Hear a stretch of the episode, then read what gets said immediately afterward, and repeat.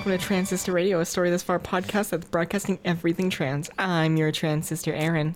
And I'm your trans sister, Athena. And today we have a little discussion topic that's uh, rather interesting, and I'm not sure either of us have a real solid answer for it either. Yeah, so uh, we're doing a conversation, if you couldn't tell by the title, on stealth versus not stealth. Um, this isn't going to be like a debate on, well, you should be stealth because, or you should not be stealth because, but more like a discussion on on why we've kind of landed in the path that we're in now. I was going to say chosen, but I don't think I chose the Yeah. result that I'm in now. Exactly. Um, and so I think it's it's just going to be an interesting dive into why we are or are not stealth, what aspects of our life are or are not, and um, what we kind of consider ourselves to be. So that's the general gist of the topic. Um, it's a little vague this week. It's not as clear as it has been in some weeks, but I think that's Right. okay. Yeah, and we we were mulling over some ideas, and this is one thing that kind of I feel like we've talked about it in passing multiple times, but we've never actually sat down and really considered the idea of we. I, I I'm in the belief that nobody can be 100% one and 100% the other, really 100% of the time. I mean, I've seen- that's kind of my yeah, yeah. I think hundred percent of the time is is true. Like I've seen, I've I've met some people, or like I wouldn't say met because I've met them in person, but I've encountered them online, um, who who are trans and are like stealth all the time in their physical lives, and then are sometimes you know interact with the trans community online only. Yeah. Um, but yeah, it's it's certainly an interesting world. It's not one. It's one that I've had experience with, sort of in hindsight, um, just like through accident, I guess, um, hmm is the best way to say that. But um, for let's also go ahead and, and say for those who might be listening to this episode and have no idea what we mean when we say stealth, um, stealth is when a trans person makes the decision to, in whatever way, essentially cut ties with their trans identity.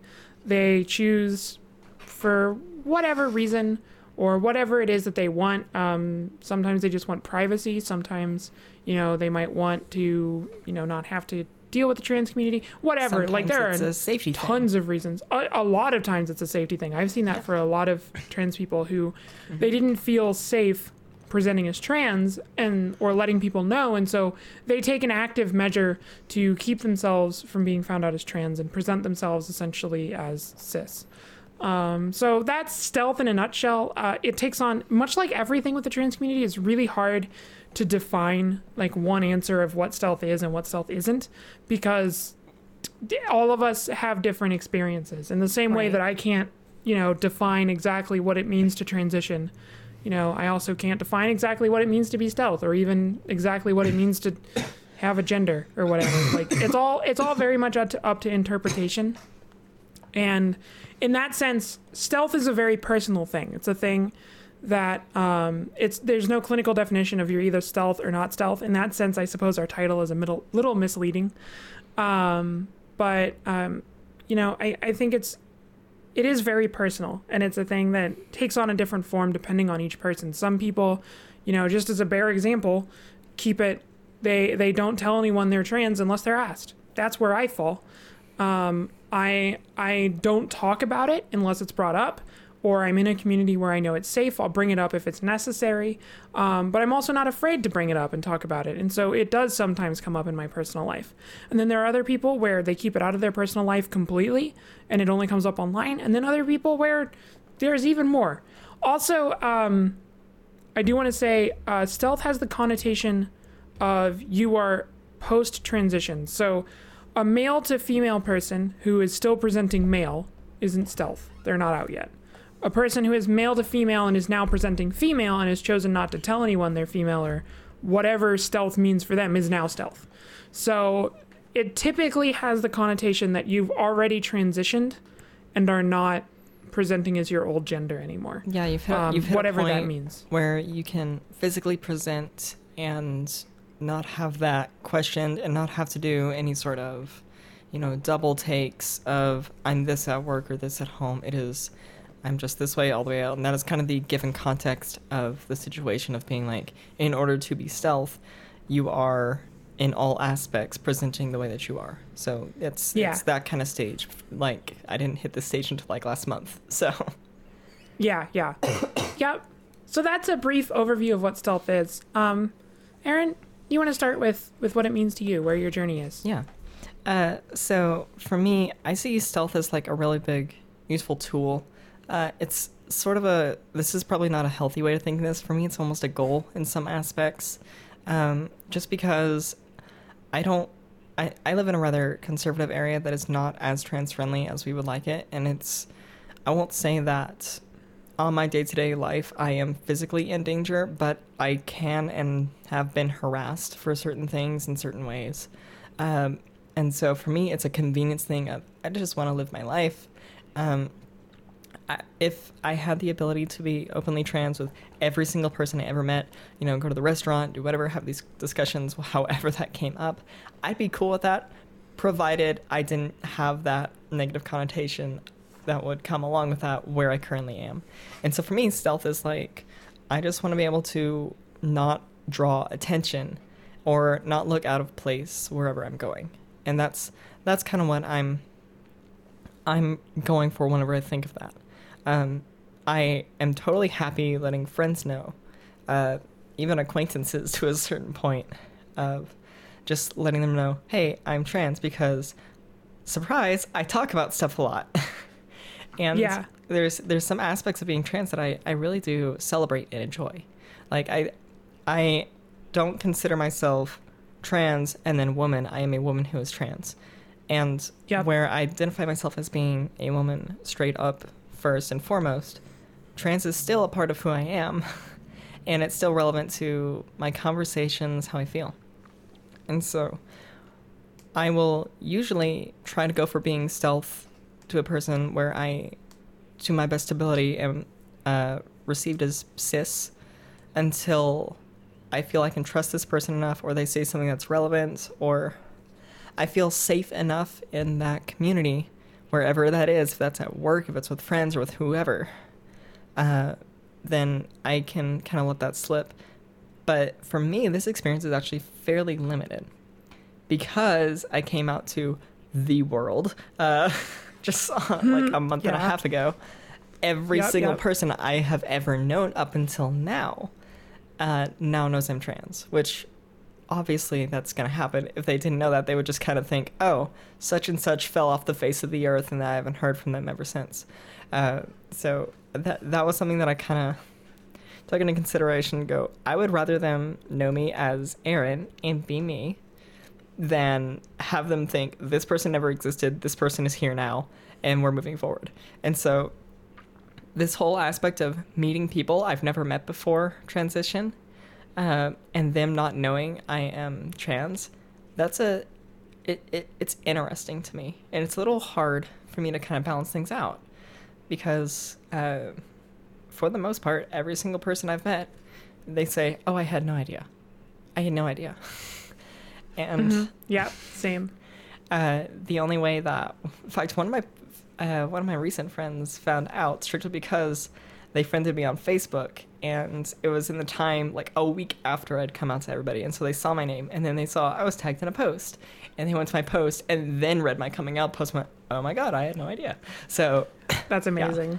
uh, and I, I was totally cool with this person knowing anyway. In fact, I was gonna bring it up the next day. I just didn't get a chance to bring it up in conversation at that point. So that Yeah. that's an interesting aspect that I, I almost get a little of enjoyment of going, I know something you don't know, and I get to share something personal about myself. And so when it comes to friends and stuff and being stealth, I will do it for my own safety to a point where I will feel comfortable discussing things with this person. And if I don't feel comfortable with it, I may bring it up in a place where I feel safe enough to I so I can know like I don't want to talk to this person again or they're cool with me being me. Or if they don't understand it but don't really care, cool, whatever. we can still talk, you know. Yeah, Um yeah, so for me it's not something I'm 100% of the time going for. I don't I I want it just enough so that the aspect of me being me does not interfere with my fucking life on a day-to-day basis where it Yeah. previously would not have, you know. that makes sense. Yeah, um, I'd say that's that's kind of my basis as well. Um, I'm in a similar boat of there's a lot of people that I like I've met a lot of people since going full time who didn't know I was trans who now know I'm trans. Um cuz a lot of the people I've met um and I guess it's it's a little hard to estimate or, or like to to to state because um there are I have different like levels of people who who would know I'm trans or, or whatever. So like the average person I meet on the street, I try very hard not for them to not know I'm trans. Like I when I'm out and about, I want to be like Aaron said, seen as a woman. I don't want to be seen as a trans woman. Um, and I'm very lucky where I'm at in transition. Like I mentioned previously, like my transition is over. So for me, I feel like I've reached that point. Um, and so for the most part, pretty much everyone I meet now has no idea I'm trans until I tell them. Um, like Aaron said, I met a lot with when I tell people of like, oh, I had no idea, um, is the usual response I get. Um, so for me though, like the way I decide to tell people is on a need to know basis. So like um, partners or or prospective partners are on a like in my opinion a need to know basis. Um, I I want to tell people like that, like, hey, I'm trans. This is a part of me. This is a big deal. Um, it's also, especially now that we've started the podcast, a little harder to keep quiet from people who I know very intimately because if I ever mention that I'm a podcaster, now they're going to know as soon as I talk about Right. that. And doing a podcast is something I, I like quite a bit and something I'm pretty passionate and want to talk about. So if I'm going to talk about people about podcasting, I have to talk about being trans. Not to mention the fact that if anyone ever Googles me, they'll know almost immediately. right. So I'm I'm one quick Google search away from being outed, and I've made the decision ever since starting the podcast that I'm okay with that.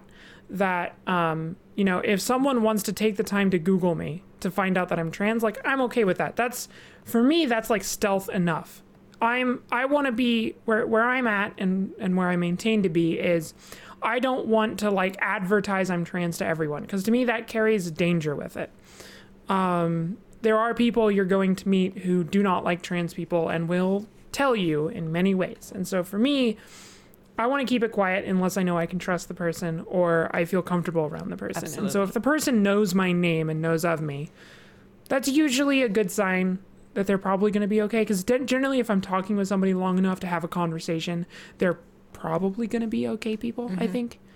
Um, but then there's also this whole other area of, of people, which is like so far, I, I'm just now starting in on the, the part of my life where people won't have to know unless I tell them.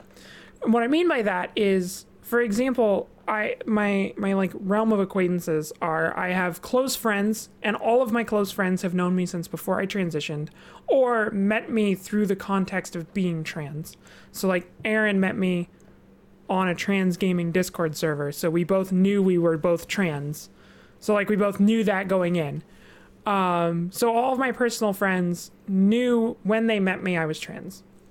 I then also have these like people who are like acquaintances, like people I play magic with at the card shops. And nowadays, because I don't go to the same card shops that I used to go to, um, all of those people, unless they've like Googled me or asked me about it, which I've only ever told one person who I play magic with, think I'm just a woman, as far as I know, as far as they've let me know. Um, so I've never had a conversation with any of them. They've never made any indication that they Googled or figured it out or whatever. So as far as I'm aware, everyone who I encounter who's not in my friend circle is knows doesn't know I'm trans. And then the other level of friends or of people in my life, aside from family, it's pretty obvious that family knows I'm trans. like, they were there when I was born, so you know that one's live obvious. near them. It, Um, it all they kind of see you regularly. They might have might have Yeah, noticed a it's fairly change here or there over. might have figured that out at some point. Maybe like the fact that they were the first person I told, first group of people I told was had something to do with it. But yeah, yeah, yeah. Family knows. Um, and then also now the last group, which is the group I want to talk about, is coworkers. Because I've had this weird spot where I've been out to to to or like like I've been full time since March of last year. And since then, I've had three jobs. So I, I just got a new job. I start it tomorrow. Um, But yeah, woo. Great. It's a job that pays enough I can finally move out of my parents' house. Woo, woo, woo. Yeah. So, anyway, exciting news. But to get to the point, um, my first like job that I had when going full time is obviously a job that I transitioned at. I've told that story that I worked there and I went full time there and everyone was cool with it, but obviously everyone there knew I was trans. Then the second job I went to, um, like I mentioned, when I interviewed with that person, I had to tell them I was trans because like my references didn't Right. necessarily know me as my new name. Um, so my boss knew going in that I was trans. And then because like what ended up happening is because I got approved for SRS, I was going to be taking 6 weeks off work. And people were like, "Oh wow, you're taking 6 weeks off work." And I'm like, "I'm not going to lie to people." And be like, "Oh yeah, it's just a vacation." No, they're all going to know it's a surgery. And then when they ask what surgery, like I don't want them to be like, "Oh my god, what if she has cancer?" like I want it to be like, "I'm just going for a I'm cosmetic a surgery." USB uh, It's- battery pack installed so I can charge my phone with my pinky finger. No, no, no, no, no. I'm getting a receptacle. Oh, there you go. There you go. It's, gone it's still a USB receptacle port. I'm just saying. It's the USB port. That's no, true. That doesn't work. Stupid ringtone. It's off now. Now I'm just gonna start texting you. and see if Anyway. it's off. Try it, I dare you. Um. Ah, it's off. That's right. Fool me once, shame on you. Fool me two or three times again because I got three messages all in a row. Still shame on you. Fool me the, the fourth time and it's on vibrate so no one heard. so no, Yeah. there you go. But yeah, going back to that uh, that work thing, that's that's one of the interesting things that I I've enjoyed, and I forget that people don't know if that's a thing. But I also Yep, no, that's totally like, a thing. At, at my work, I am under the assumption of if they don't know, they don't care, kind of thing. Because to me, I think it's fairly obvious for a lot of things, the way things are going. Um, but given previous experiences, apparently it's not as obvious as I thought. Uh, but I have some people that I am good work acquaintances with. With I wouldn't say work friends.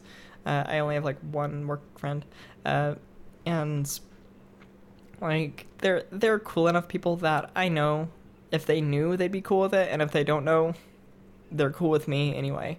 So, uh, it's just one of those parts of myself that it's like my default, but not because it's what I'm going for. It's just uh, mentioning being trans in places like work and uh, the acquaintances that come in or out.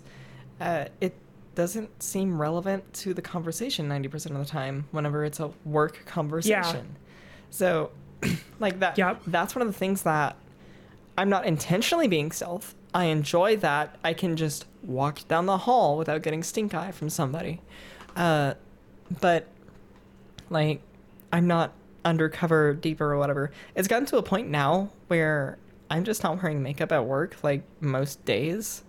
Uh, and some days my dysphoria does get bad enough that I'm like, I'm fucking doing this. I can't do this to myself.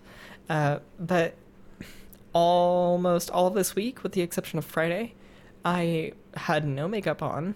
I had some issues with facial hair coming through that nobody saw. Uh, and the, the only reason I did it Friday was because it was a dress up day and I wanted to do a special little thing. It was the, it was like a whole, uh, not, I wouldn't say a costume, but a certain outfit kind of style day. And I was like, I want to look pretty. So I did that. yeah. Um, it, but Yeah. it wasn't because I felt I needed to in order to be stealth, which I feel like up until these last Yeah. week or so, I've almost felt a need for that, but not because of other people necessarily, but for myself.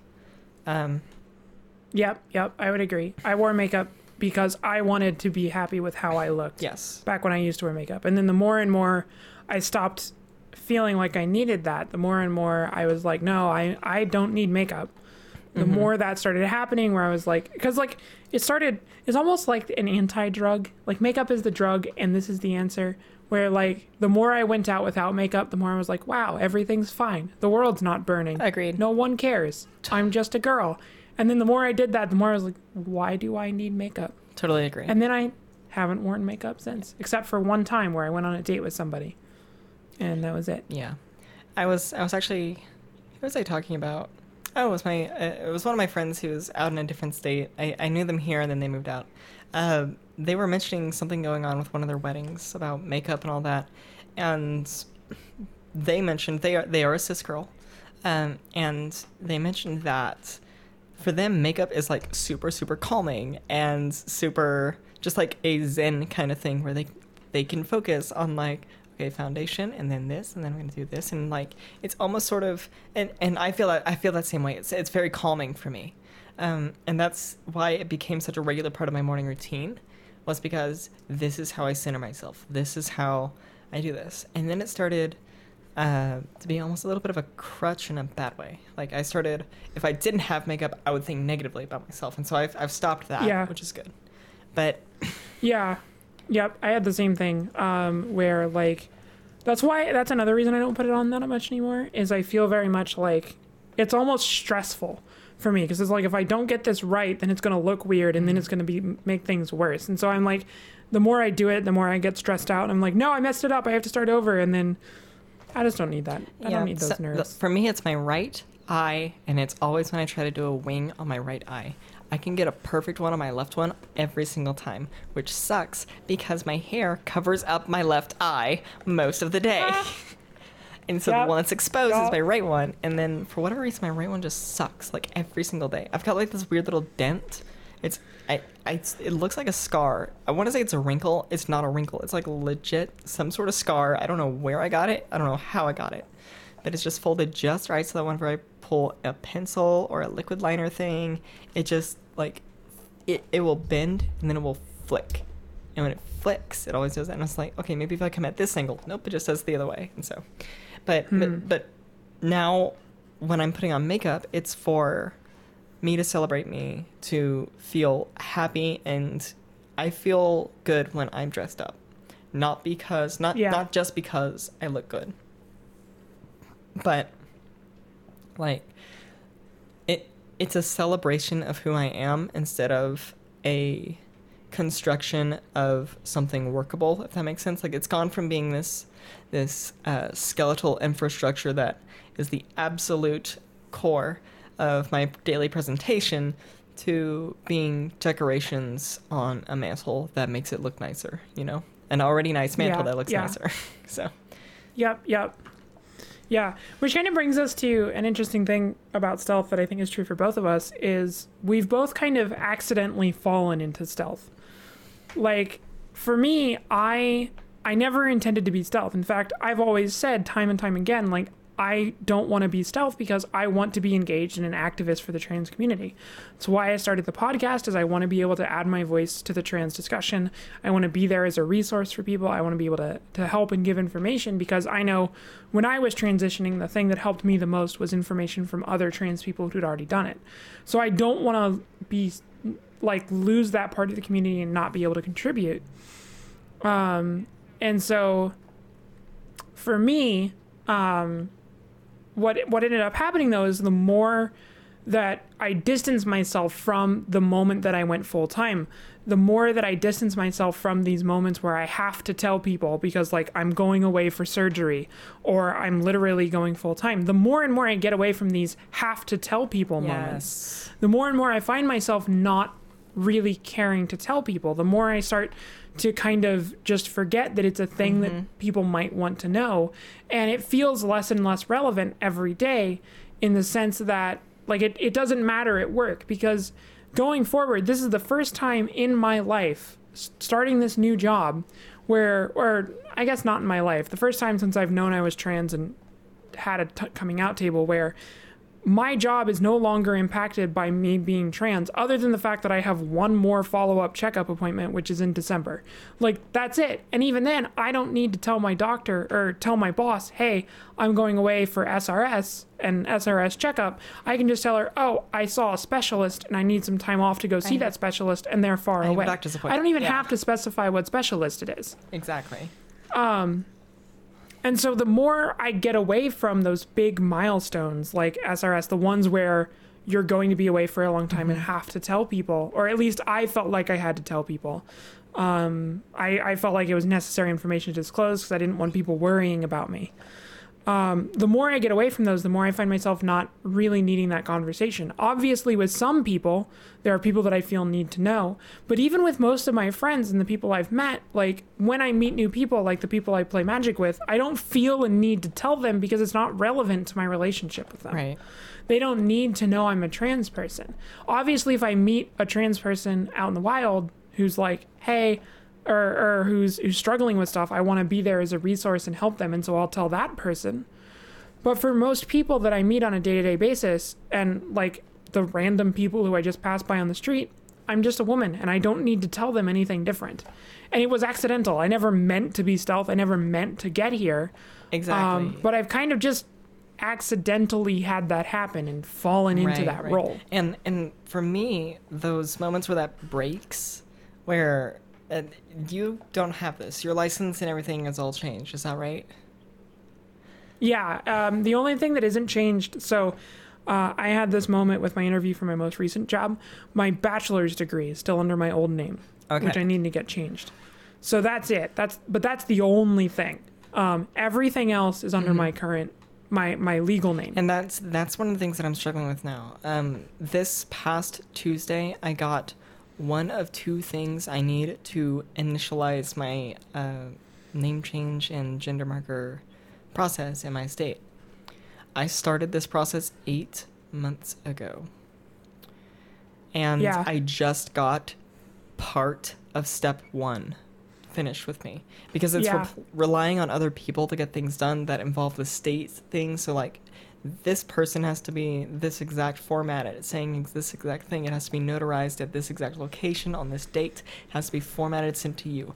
Now, I have a part that I have to take care of that is really hard to balance my work schedule because I work for the government and the government hours are my hours. And so when I'm off work, they aren't open.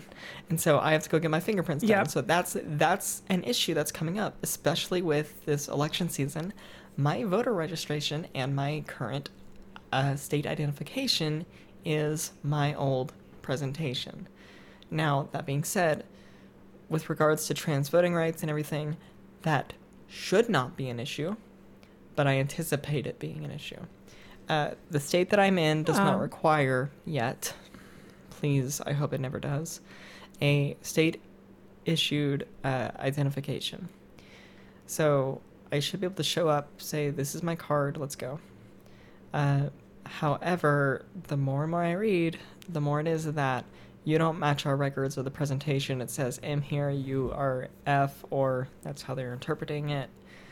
They can deny things, and so the moments where that stealth, uh, that stealth kind of image breaks, um, are things that are almost the most terrifying to me because it's not I'm at a coffee shop with some friends or something. It's I'm with a government Yeah. official. If I get pulled over by uh, if I get pulled over by a police officer for speeding or a broken light, I have to show my old ID right now with my old insurance, and then that causes a problem, which Yeah. has been a thing that's happened with me. Um, Yeah. whenever I get carded for liquor, I have to explain this is an old photo, and they have to go that, and I have been denied services because Yeah. of that. Um, Yep. and I thought this would be done in like six months. I would never imagine that step one would just start eight months after I initially met with somebody to start this whole process. Like that blows my freaking mind. Um, Yeah. but those those moments are the things that have been. and They're almost so far removed from my day to day life that I am. They actually cause my anxiety to flare up more so than it normally did, uh, because when I had to do half and half, you know, um, I, I I almost anticipated things. I was in a constant state of anxiety. uh, so Yeah. when it came to but now it's more like unexpected yes, spikes. and that's been really hard. I've actually had a number of panic attacks, way more than I've previously had, over different things. Uh, but like, I, my overall anxiety is lower, absolutely. But these moments that just warp me back into that mindset will set me off really, really hard. Like, uh, I don't know how I fucking managed before before this because Yeah. now I feel I feel really stable in a lot of ways. There's some things that are still working on, but like I'm getting better and better every day about my anxiety and dealing with all my problems that are showing up because of what that entails and different parts of the depression that are coming back in different ways and dealing with that. Like I have a really good tool set and my foundation which it's built on, which is who the fuck I am. Like knowing absolutely who the fuck I am is fairly secure, way more secure than it ever was before. And so the moments where, that rock my foundation of, uh, ma'am, this is not your ID. Ma'am, this is a fake ID. That Yeah. shakes the fuck out of me Yeah. because, like, no, it's fucking not, but I can't do that. And even when I out myself, I can still getting denied because they still don't believe me, you know? Yeah, yeah. That's a thing that um like I think that kind of even more shows the idea that you kind of fall into being stealth because that's a thing that like I hadn't even thought about because like it was definitely a thing that happened for me when I first went full time in March of 2017 um, I I immediately, as soon as I went full time, filed paperwork to get my name changed. Luckily, the state I'm in, Indiana, is really quick about that. Um, I filed to have my name changed, and three months later, my name and gender marker were changed on my birth certificate, my social security card, and my driver's license. So every single document I have is up to date, except for my bachelor's degree, because I literally Forgot. just have to actually go Yeah. tell my college, and I spaced it. Um, so like I was very lucky in that it only took me three months, but for that three month period, like there was this moment before I would make a purchase where I'm like, if they ask to see my ID right now, right, are they going to believe that this is my credit card? Because my ID doesn't look like me. Um, and it was these little moments of anxiety where for those first three months, like you said, Aaron, it was mitigated by the fact that I was still terrified and anxious the whole time because like I was still only I was brand new to being a woman. And so I wasn't really like, you know, ex- well, presenting as a woman. I shouldn't say being a woman, presenting as a woman. Yeah, I was brand new to this whole like, you know, wearing like skirts and stuff. And so I really didn't want to be asked those questions, but every time I made a purchase, I was worried that somebody would ask, like, "Can I see your ID for this card?" And I'm like, "Oh God, please no." Uh, that actually happened actually at one of my local game stores that I go to. I walked up and showed them my credit card to make a purchase, and they looked at the credit card and then looked back at me, and they started to say, "Is this your your like brother's card?" And as soon as I heard the start of the word brother, I immediately said, "Oh no no no no, it's just an old name." and like as soon as I said that, they got it. And I was very lucky that they kept going, but like once I had all of my IDs changed and my credit cards changed and all of this stuff changed over, I lost that desire for people to know because it's so nice to not have to worry about mm-hmm. it. Like it is so much more relaxing to know that any random person I meet isn't going to know I'm trans. Because I don't have to worry now, how does that person feel about trans people? I don't have to try and gauge what that person's, you know, stake in life is. Are they a good person or are they a complete and total douchebag who hates trans people? Like, I don't have to figure that out anymore. I can just ignore it unless I really want to know them on a more personal level and share something, mm-hmm. these details. The the more I think about it, the more it's like trans has gone from being a necessary identifier to a personal thing about my my life story. I don't need to tell everyone that I'm a physics major. I don't need to tell everyone where I went to college. I don't need to tell everyone I didn't I wasn't always a woman. Like I don't need to tell mm-hmm. people these things anymore. They've gone from being necessary. Like when I was in college, it was necessary to tell people like I'm in college because I was a college student. I would go and, you know, be on campus. It was much more important to my day-to-day life, but nowadays it's not really a thing I have to bring up.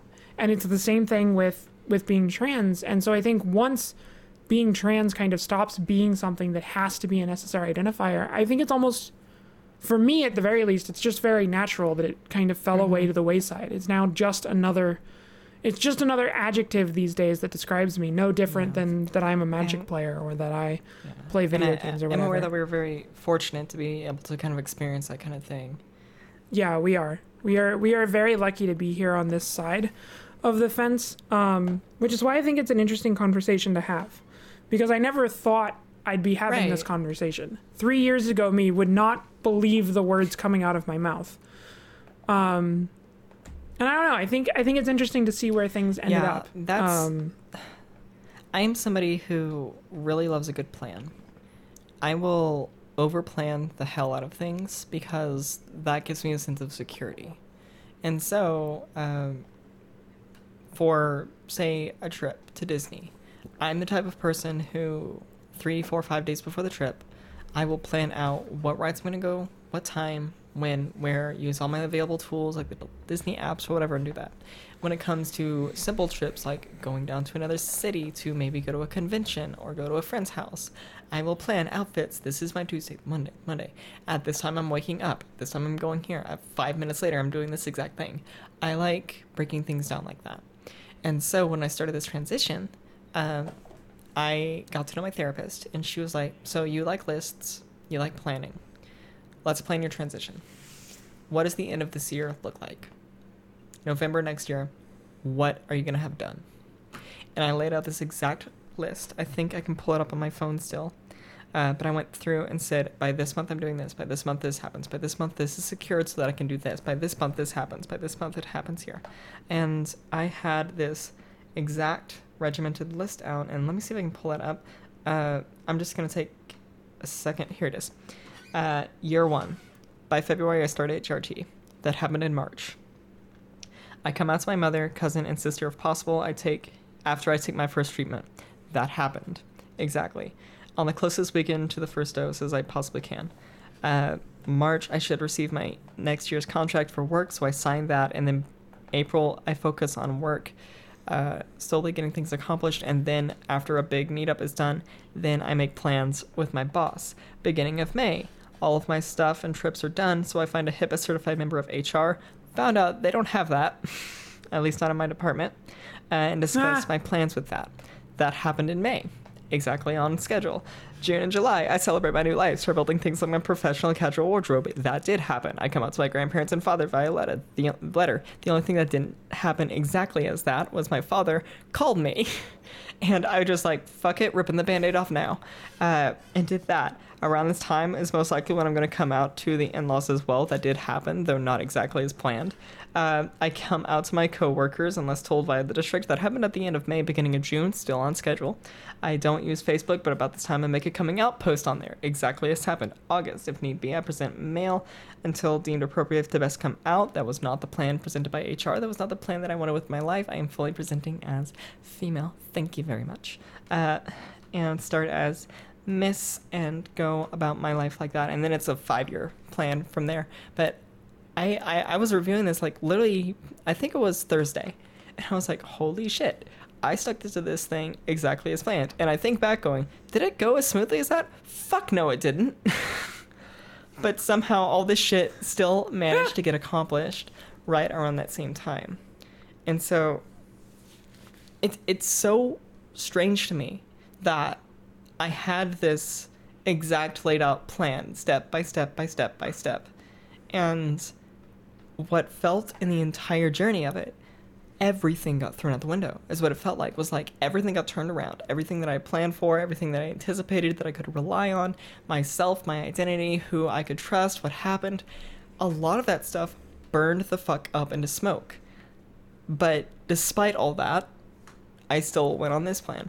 And so for me, the fact that I am able to be stealth this early on, the way things are going, and just all of that, it's been just a weird blessing and not something I anticipated on, but happy to have, you know? Yeah. Um, not something I anticipated on is like I should have that like made on a shirt because that like describes my transition perfectly. Yeah. Cause I didn't really make a plan. Um, I suck at sticking to plans, so I hardly ever make them. Um, and when I initially started HRT, so first off, like I didn't expect to start HRT until like one year after starting therapy. I was like, there's no way I'm going to start. I've got too much other stuff to focus on. And then six months after starting therapy, I started HRT. I started in June. And then I was like, well, I'm not ever, I'm not going to be able to go full time for a long time because I'm going to be going to grad school and I'm going to be doing that for six years. So I'm going to have to figure out when I can do it at grad school. I did one semester of grad school and utterly hated it. I came back from grad school. I went to work and I was like, there's no way I'm going to be able to go full time before two years of HRT. I went full time after nine months of HRT. Um, I was said there is no way I'm going to be able to get my name changed until a year after I go full time. My name was changed three months after I went full time. There's no way I'm going to be able to have SRS surgery before the end of 2019. I had SRS surgery in June of 2018. Right. And so for me, like, I was very much a pessimist going into transition. I expected to still be dealing with parts of transition for the better part of a decade. Um, and I guess like the the thing that I keep going back to and like it's very for me it was very accidental. I fell into these opportunities. I found these things that I could do to make it go by faster because I was obsessed. I wanted it done. I wanted dysphoria gone. I wanted it fixed. Amazing And- what your body torturing you can sh- push you to, you know, accomplish, isn't it? Yeah, it really pushes your drive forward when you wake up hating yourself. And it gets worse by the day. Um, yeah. And so like my weight loss was all pushed so much harder on in like my weight loss the, the my transition only probably went so well because I focused so early on getting healthy. And the the the more and more weight loss, the more and more weight I lost, the happier I got with myself, and that meant the more weight I lost, the less I had to blame on my waistline and the more I had to blame on the fact I hadn't transitioned yet. Um and like so like in some small way my transition and the reason i'm sitting here before you now two years later doing a podcast about the crazy story that is life um, was my rash decision after getting turned down from a job in december of 2016 to buy buy an htc vive as a way to force myself to exercise because it's a lot easier to exercise when your games force when you can play video games that force you to move around. And if I hadn't done that, I don't think I'd be sitting here do, having this conversation. That's so fun. Um, so for me, very much, my transition has been a series of rash decisions that happened to work out in the right way. um, and so I, I just think it's like it's really impressive to me that your plan went as well as it did. But I also think like sometimes, especially like because I think this ties into stealth too, right? Like being stealth was an accident. It's a thing yes, I accidentally absolutely. popped I didn't into fucking plan for any it was a rash decision. There was no plan here. And so I think it's important when, during your transition through all parts of it is if you find an opportunity to make your life better, to fix a part of it, to make yourself happier, and you can do it without endangering your life Or burning yourself endangering out. your your financial yeah, burning yourself out, uh, endangering your financial livelihood. You know, if you can do it safely and reasonably without changing without significantly worsening your life, go for it. Don't feel like you're stuck to a plan. Do the rash decision. For me right now, the rash decision is to not tell anyone I'm trans, which I never thought I'd be doing. I thought I'd be telling people for the rest of my life that I'm trans. But here I am, three years later, um, well, almost three years later, saying I'm kind of stealth right now, which is surprising. yeah, I think So yeah, that that is something that I've noticed about myself. I've always been one who wanted to take the opportunities when they presented themselves. And I I did it before transition, probably 2 or 3 years that kind of changed my personality of here's a chance, I have to jump on it. But it was always a fear induced thing. It was I have to do this or else something bad's to happen. This is here and if I don't do this, I'm to miss the one thing that I'm to, you know, take. So it got me things like jobs, it got me things like dates, whatever. But as I've gone through transition, and this is something that is, I, I will say, this is because of transition, not because I'm more experienced with it. The act of impulsivity, jumping on an opportunity that has shown itself, that has become so much more natural. It's it's this confidence, this assuredness in myself that lets me, you know, just fucking take the reins and do it. And be ready for any sort of potential failure. Whereas before, that failure is all I could see, and I would write on until I hoped that it was gone. Now, I can see the option for that, but the opportunities of this cost a lot. I think I can make it if I do this, this, and this is my thought process now versus this costs a lot. I'm going to go into poverty if I buy this. You know, like Mm-hmm. that that kind of just security in myself, in my abilities, in my everything. I was missing that, and being stealth allows some of that to kind of shine through and gives me more opportunities in some ways. Uh, being openly trans to some people also gives me opportunities because I can reach out. I can help somebody who's in need. I can talk to somebody who's going through maybe not necessarily translate related things, but maybe something with sexuality or just something that they're struggling with at home. You know, I'm seeing chances on both sides of the coin here. And when it comes to stealth, I- we mentioned this at the start. For me, it's not a I'm always this, I'm always this, but it's not even that. It's like I'm not even trying to be this. I'm not even trying to be the opposite. It's those Yeah. opportunities that show up of saying, in order for me to have a better uh, level of interpersonal relationship with this person, if I mention I'm trans, I can get a deeper connection, have better conversations, and be a better friend. Or if it's a work related thing, if I keep the personal stuff about me being trans out of it, I can get my work done faster. So it's kind of Yeah. a double edged sword, you know?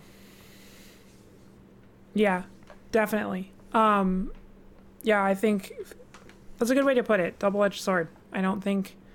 I think um, we are both in the lucky position of we only tell people when it's advantageous, when it's something we want to do. I the, every time, with the exception of like right around my SRS, every time I have told somebody I'm trans since going full time has been because I wanted to share with them a part of my life and deepen that connection. And I think that's interesting. Is that a good note for us to move on to a really silly thing? It is. Although, before we move on, uh, there was one thing I wanted to jump back Please. to, which was the whole voting thing Mhm. and how you were worried. That w- that made me think of it. A thing you might consider, and a thing anyone might consider, if you are presenting as your assigned gender, or as if you are presenting as your actual gender, um, but your uh, ident- uh, forms of identification are not up to date. Um, uh, I I won't give advice on this outside of the states because I don't know how it works. But in the in the U.S., in many states, you can request an absentee ballot. Um, an absentee ballot lets you vote without going to a voting place. Um, and essentially, you can mail your ballot in, so you can vote from the comfort of your own home. I don't believe my state has that opportunity. I think every state's required I'll to double offer check it, it. but I would look into it. I That, I don't know if it's true a for much every more state. preferred option if I. Yeah, But- I know. I know in Indiana you can. Um, so I don't know if that applies to every state, but it's worth looking into. Uh, it's again, it's called an absentee ballot. Um, if you feel like that's something that might help you. you, maybe look and see that up. If if that's a thing you could do in your state, if you want to vote but can't present. So there you go. That's uh that was a thing that you mentioned, and I was like, hey, this might be a piece of advice that's useful here. All right. Hey, I had no idea yeah. about that. That's awesome. And my state does do it. I, I wonder what. Maybe mail in is what I was thinking. I don't know. We'll see. I, I was Yeah. thinking maybe something else, but that sounds awesome, and I would much prefer to do that uh, Yeah. than having to present at a polling Yeah. station where I'm going to be see, I'm going to be in line with people who are actively going to another side of the room to vote against my rights. You know. Yeah. So I think I think that's why like so the reason I think they're required in every state is um, for many states you are only considered a resident of that state if you've lived there for a certain amount of months and you are required to vote in your state of residence. So say you move out of whatever state you're in, say you're in Oklahoma and you move to Louisiana, right? You aren't considered I don't know what the exact I'll use Indiana as a reference. Is say you live in Indiana and you move to Oklahoma. Um, you are not considered a resident of Oklahoma until you've been there for a certain number of months. Um, and so you still have to vote as though you're a member of Indiana. But if you've moved states, like to a state in Oklahoma, you can't Oh. drive 12 hours to go vote. Here's here's the thing. You may only vote by absentee if you are over 65, you are disabled, you'll be out of the county on election day, or you'll be Ah, confined okay. to jail. Yep. Okay. So that's So that's mind. what that's what I was thinking. Okay. That's what that is. There we go. So never mind. Um, But it is maybe an it's not a option thing for for, certain people. states. It is an option. So maybe look it up. Maybe see what your state's requirements are, and if there's an option for you to vote without going to a ballot, uh, a voting place. Okay. Um, I don't know if it's going to be true for every state, but definitely look it up if you, if you're worried Thank about it. That is actually Um, really handy information. I'd like to look more into it. No problemo. So there we go. That's the last thing I wanted to say. That's our conversation on stealth versus not stealth. The answer is I don't know. Accidents happen. um. All right. So with that, uh, Aaron, was there anything else you wanted to say on our main topic before we move on to our really silly thing? I think I am totally ready to move forward. All right. So we're on to our really silly thing. Our really silly thing is going to start on a downer note. Um, today's really silly thing was inspired by two pieces of news that I found out this week. Uh, which is the first piece of news is that WildStar, my favorite free to play MMO of all time, is closing down either this year or the start of next year. All of its server, there was one server, all of its server are getting shut off. Um, was a fun game. So the game is going to end soon. The developer just went out of business. Um, so that was the first piece of sad news. And then the second piece of sad news was that my favorite handheld console of all time, the PlayStation Vita, which I actually have sitting next to me and was playing earlier today, is also dying. Uh, all manufacturing on Vitas and physical Vita games are stopping in 2019. So with that, that got me thinking: what are some fun games that I enjoyed on dead consoles? And so that's what we're going to talk about today. Games that you may have missed on a previous generation on consoles that aren't manufactured anymore that might be hard to get.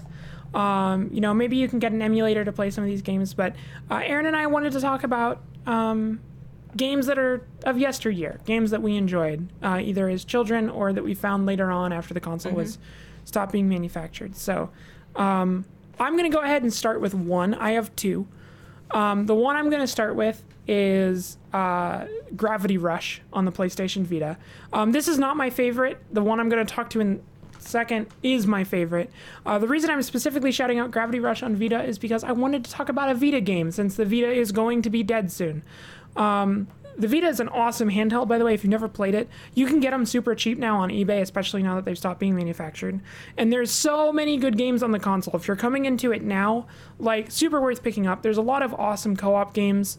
Um, like there's if if you and a friend both get one, there's so many cool games you can play. A lot of there's a lot of spins on the hunting genre. So if you like Monster Hunter, there's a lot of really interesting takes on it on Vita, like a game called Freedom Wars, for example uh, which is a game where it's a third person shooter. It also has melee combat with combos, uh, and it has a grappling hook um, that you can latch onto any surface with that you can hunt monsters in. So you hunt giant monsters across these zones.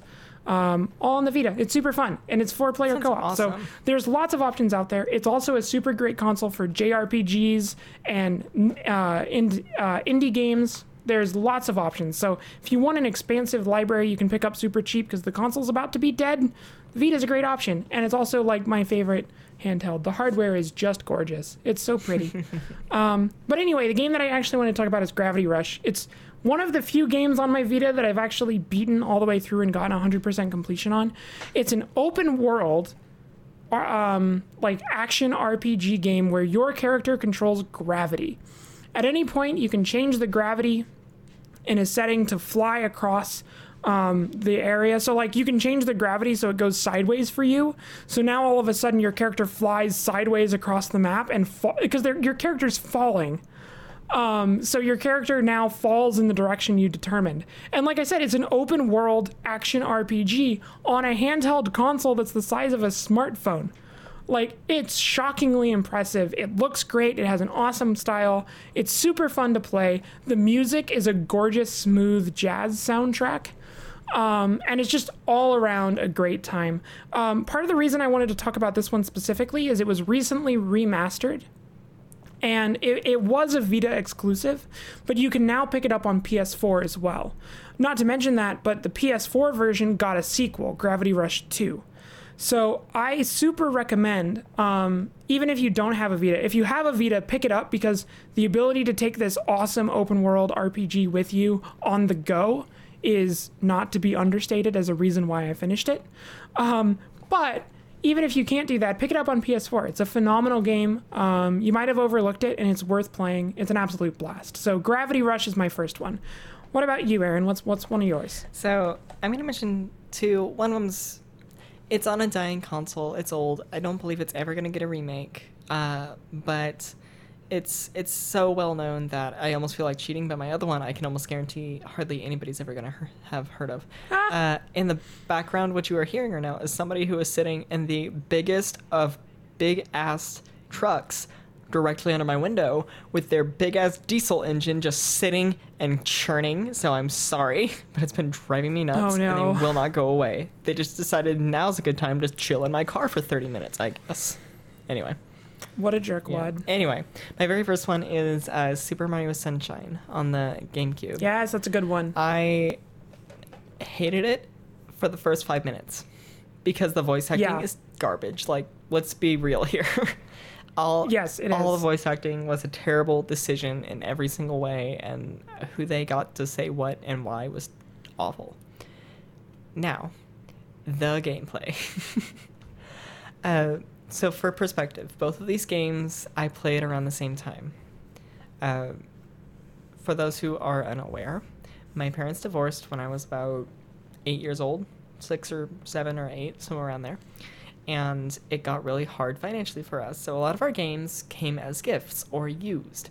And so uh, my sister tended to play on the N- Nintendo stuff, and I got Sony uh, PlayStation 2, specifically the PS2, uh, for my kind of stuff. So she had Super Monkey Ball and Super Mario Sunshine and would play the crap out of those two. Well, she got super sick. She got mono. And Oh, yeah, she got it was bad. She was out for 12 weeks of school. Like it was super fucking bad. Well, in that time, she and I actually kind of bonded, which is awesome. Uh, and so, what I remember about Super Mario Sunshine is uh, my sister sitting sick on the bed and with a thing of Lysol and fucking hand wipes. Uh, and we would play until we got a game over and then trade it back person to person, just like we used to do on the Super Nintendo. And it was such a nice little bit of normal normalcy that we got back because we used to do that before the divorce and all that with the uh, SNES. Uh, and so what I remember of that time was her and I sitting chatting while she was sick as a dog and just passing that game back and forth. And so it was really sweet memories. And then later I came back to the game in high school whenever she'd gone off to college and uh, beaten it myself and played it myself. And so I have more memories associated with it there. Um, the water gun mechanic with the flood and all that, it was such a fun creative thing. There were definitely rage inducing moments like the fucking Plinko machine. Uh, but I, I love that a lot. Now, the second one is more individualistic, uh, still nostalgia. Like I said, we had financial hard hardships, uh, but at the at the time that I was playing this game, I was about 12, 13, uh, and that was when my first like hardcore, serious case of dysphoria that I remember hit me like a fucking truck and never let up, and I didn't know what it was. I had lost like all my friends that I had from elementary school. I had my cousin, and that was it. And we were the closest thing I had to a friend was hanging out there. And so I spent a lot of my time sitting in my room or sitting in the living room with uh, things like Grand Theft Auto, whatever. Well, we got our games second. It was more like 90 second hand uh, from Hollywood Video. Hmm. Those little $5 things from the discs that had like penises scribbled into them that somehow Oh still worked, you know, those kind of things. And so uh, I remember it was, I want to say it was the October or November of like 2000, 2004, 2003, 2000. No, I remember it was 2005, exactly 2005. Uh, and it's kind of rainy, it's kind of cold, and my cousin's over, not for long. We drive out to Hollywood Video, and I see this game, and it's like a racing game, but it's not. And so I, I pick it up, I take it home, I try it, and I fall in love in the first like three seconds. It is called Destruction Derby Arena, and that is the most generic ass name they could have ever gone with. Yup. but uh, it had for the PlayStation 2, it had very good, in my memory, uh, like physics. You run into a wall and the hood would crinkle up, not in a predetermined little path like you would usually see in like a GTA game where you hit it with a bat, it crinkles up like there's an automatic dent. You hit a wall, it's the same dent.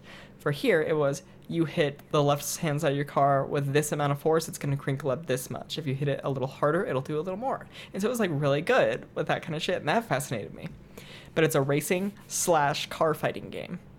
And so I remember on these cold, kind of damp, rainy days on the weekends where I couldn't really focus and I just wanted to kind of escape, sitting there with my PS4 controller just playing for hours, running around in Destruction Derby, picking different cars and trucks. And really, I just love to see how different things would like fold up. I think once you like totaled a car, it, it was cumulative damage. And so you could get it to where it was like a squashed compact car folded in half like a piece of pita bread or something that was like folded over and crushed. It was it was a really fun game and I have a lot of memories uh, associated with that. But that was my kind of escape whenever I was first dealing with it, and I could never really find anybody else who played it. I have never found an emulation of it, but I've always been hunting for a way to replace it. The closest game I got was like Burnout, but Burnout's gotten into the whole hardcore racing scene where everything's super realistic with if you hit a bird, you can count the bacteria cells in the blood and all that stuff. Like this was just a fun, ridiculous smash these nasty cars up together and then once it's dead, pick a new one, you know. And I, I really love that Yeah. game a lot. So the Destruction Yeah. Derby Arenas. If anybody's got a, a PS2 and a copy, send it to me. Next time, next time you and I see each other in person, remind me to show you a game called Gas Guzzlers Extreme.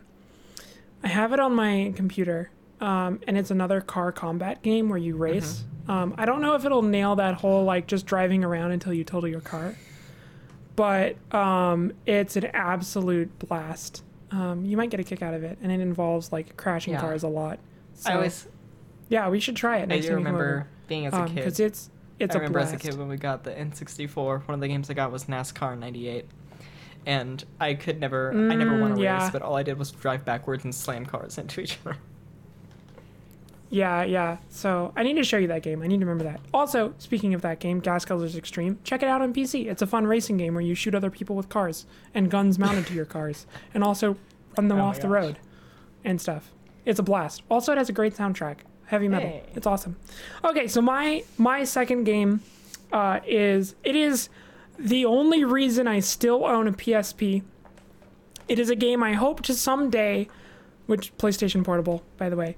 Um, it is a game that I hope to someday find another copy of because I played it so much that I. So that for those of you who've never used a PSP, um, they had this stupid little system called Universal Media Discs, and it was a little disc that was contained in a plastic case that you'd put in the back of the PSP and close the door on, and the PSP would spend a literal disc that had the game on it, not a cartridge, a disc. It was stupid because it was so easy to break. That being said, this this game that I'm about to talk about, I played so much that it was in my PSP for so long that my PSP eventually wore the disc out twice. I broke two copies playing this game uh, from just using it on a regular basis, and that game is Rengoku 2. The sub subtitle line is a Stairway to Heaven, but it's I just always called it Rengoku 2 and it was phenomenal. You play an android whose name was A.D.A.M. Adam. Yeah, you play an android, um, and your android is doesn't have a memory, doesn't know what's happening. It has these vague flashbacks of a war that it was a part of, and the whole game is you're in a tower with other androids. You have to defeat these other androids, and you have to ascend the tower. And there's 99 levels of the tower, and the top level is called Heaven, H E A V E N Heaven. and it's H dot E Oh, dot okay. A dot V dot E dot N dot. Yeah. So you have to get to the top level of the tower. I played this game so much. You the way the game works is you you are a war machine as an android. And so you unlock weapons and the weapons are your arms and legs and head. So your head gets a gun mounted to it. Your left and right arm become guns or swords Gun swords. your legs become guns or swords. And so like what's cool about it is you get these you basically have five weapon slots that you can equip and your combos change depending on what weapons you put in what slot. So like if you have a sword on your arm, you like dash forward and slash something. If you have it on your leg, you like leap at them and karate chop them. If you have it on your head, you bash your head on them with the sword. Like so what buttons do what depends on what gun you put on what arm. And like, so every single thing about the game changes and the way the combat works changes just by changing the guns. And you don't even have to get a different gun. You just have to put a gun on a different part of your body to change the combat. It was so cool. There were so many options that my tiny teenage brain could not handle them all. Um, and I had so much fun. I played through the game, so I played through all 100 levels of the tower. I think it was 100. I could be wrong. But I played through every single level of that tower um, enough times. I think I beat it nine times over. So I essentially played 900 levels of that game. Um, it had a phenomenal multiplayer mode where you could battle against each other. Um, the way the game was lo- laid out was almost like a roguelike. So every time you got to the top of the tower, you got to start over um, and keep going. There was also another thing added where, like, once you beat the main game, you could go through a bigger tower, which was 999 levels. Um, and it just got intense and it was randomized. And so, like, you'd go into a room and you'd fight the enemies in the room, and then you'd have different doors you could go through and unlock, and you'd have to go through all the doors and, and grab the keys and all that stuff. It was kind of like a dungeon explorer, but with this ridiculously cool combat system. Um, you got to loot all these crazy guns, and every time you found a gu- new gun or sword, you were like, what the fuck is this going to do to my combo? I don't know, but let's fucking find out. It was so good. I played so, so many hours of that game, and I hope someday to find another copy because I still have a PSP, and that is the only oh reason why. Because they never released it for the PS Vita. Because the Vita can play any PSP game that is on the store. So if there's a game on the PlayStation Store that's a Vita that's a PSP game, you can buy it and play it on the Vita. This is why my Vita has Monster Hunter Freedom Unite on it. But they never released Rengoku 2 for PSP digital. So I can only play it if I have a physical copy and I don't have a physical copy. It's so good. It's so so so good. If you find a copy, go check it out. You will have so much fun with it. It's such a good game. And it's all on a tiny little handheld that you can bring everywhere. That got me through so many vacation trips. This has been Good, Athena good with Sony. Marketing. Good, Thank you. good, good times. yeah, okay, for real, like I the Switch is the first Nintendo handheld that I've spent more than like 10 hours with. Um, well, I guess the Game Boy Advance as well because like there was no other options when the Game Boy Advance was out. Um, but as soon as the PSP came out, like I switched to Sony handhelds hardcore.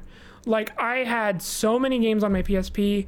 Um, games like PoPoLoCrois, which I've talked about as well. That's another really good one. One of my favorite JRPGs of all time. Um, and actually, PoPoLoCrois is the JRPG that made me fall in love with traditional JRPGs. Because before that, I only liked ones that were styled like Kingdom Hearts. Because Kingdom Hearts was obviously the action combat, and so I only ever played JRPGs that had action combat. But PoPoLoCrois, man, I fell in love with turn-based RPGs because of that. That one game there were so many good games on the PSP. There are just as many good games on the PS Vita. I I love Sony handhelds. I'm sad they're coming to an end Uh, because Sony has stated that with the end of the PS Vita there will be no successor. I don't know if that's 100% true because they might do something like the Switch but for the PS4. Like I could definitely now that the Switch has been successful, I could see them doing something like a super portable PS4. But I don't think we're ever going to have a standalone Sony handheld again, and that's sad to me because the PlayStation Portable and the PS Vita got me through my childhood and my college career, and I'm sad that that era is over.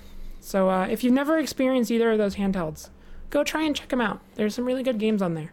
Check out some used game stores, see what they've got. You'll you'll find some good games. All right. Well, I suppose that wraps it up for us today. There we go. Yeah, that's all I've got for my for a really silly thing. All right. Well, Aaron, was there anything else that you wanted to say? I love our trans siblings. Oh, I love our trans siblings too. Well, with that, this has been Transistor Radio, a Story Thus Far network podcast. If you have topics you'd like us to talk about, please send us an email to staff at storythusfar.com with either TSR or Transistor Radio in the subject line. You can also contact us via our Twitter page, which is at StoryThusFar, or on our Facebook page, which is facebook.com slash StoryThusFar. And if you're like me and can't remember anything that I just said for more than 30 seconds, head over to our website at www.storythusfar.com for this and even more great content. Thanks for listening to this episode of Transistor Radio. We'll catch up with you next time, but until then, it's time for us to end transmission. Bye. Bye.